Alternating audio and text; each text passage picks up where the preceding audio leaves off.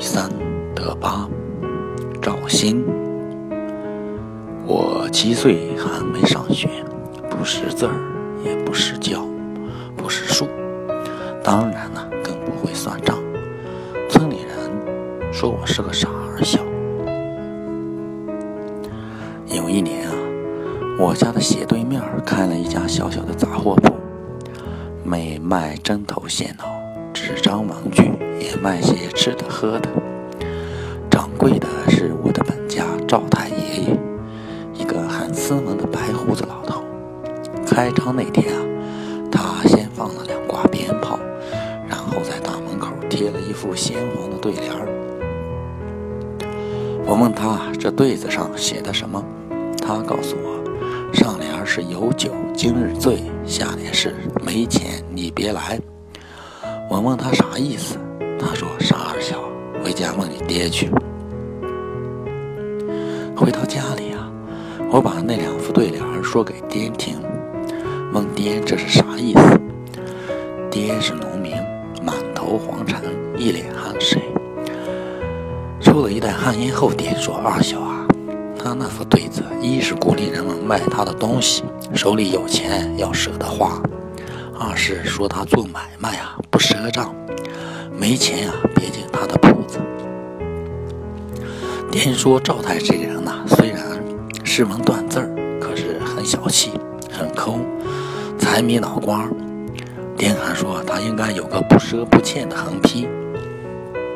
爹说对了，不一会儿赵太爷爷就把横批贴出来了，只不过是概不赊欠。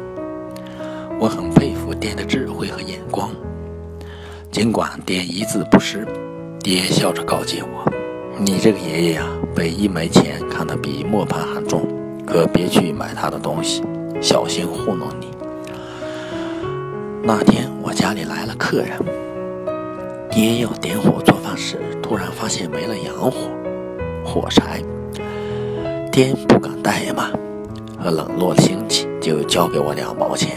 让我去买洋火，爹告诉我两分钱一盒洋火，买三盒，剩下的一分也不能花，要知数拿回来。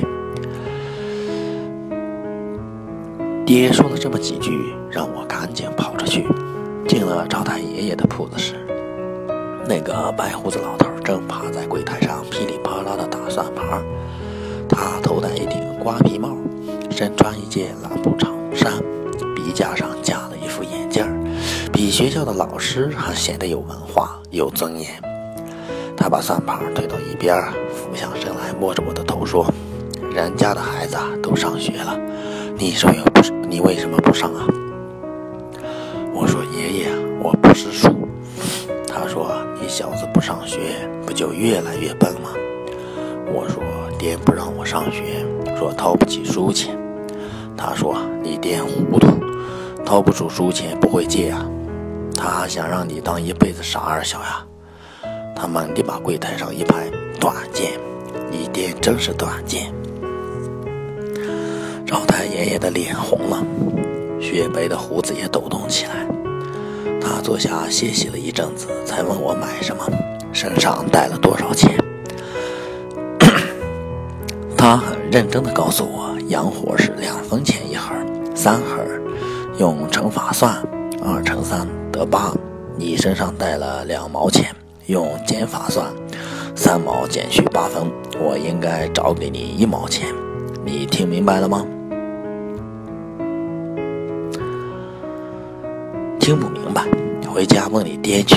我一点儿也不明白，他一会儿乘法，一会儿减法，我的脑袋早大了。那天晚上，爹好一阵激动，好一番感慨，好一番叹息。爹先是批评赵太医，这个道赵太呀想钱想疯了吧？不顾仁义道德，不看同宗同家，光天化日之下欺负我们，他的良心呢？他可真会打算盘啊！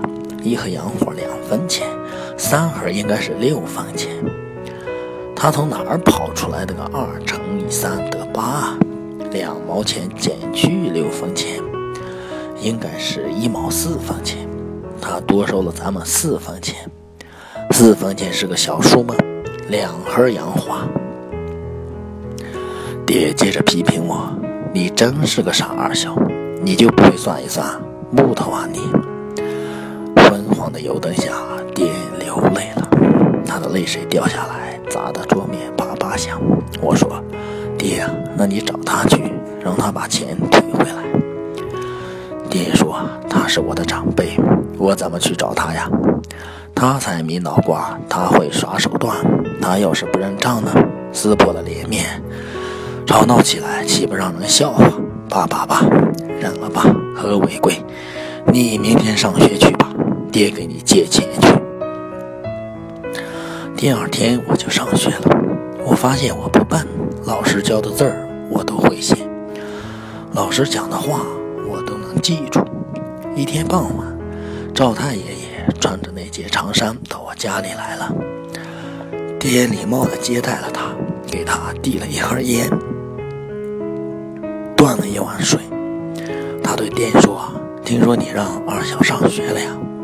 爹说：“是呀，没钱我可以借，我们不能再受别人的欺负了。”赵太爷爷笑了：“你忙吧，我走了。”爹说：“我可是被人逼的呀。”赵太爷爷走后，爹在碗底下发现了四分钱，爹的手一抖，喷洒了那碗还在冒着热气的水。爹是在三十多年之后去世的，那时候我在报社做了记者。临终前啊，爹对我说：“二小啊，你还记得你招太爷爷吗？那个白胡子老头，在咱们村开杂货铺子的。”我说：“记得，记得很清楚呢。”爹说：“车水不忘挖井人，多亏了他呀。以后每年的清明节，你一定要他到坟头上磕三个头。”爹走了，那是个秋天，一个高粱红了、谷子黄了的日子。原载王苑，二零一四年七月下。这里是喜马拉雅，由古牛为大家读的天天小小说，希望大家喜欢，谢谢。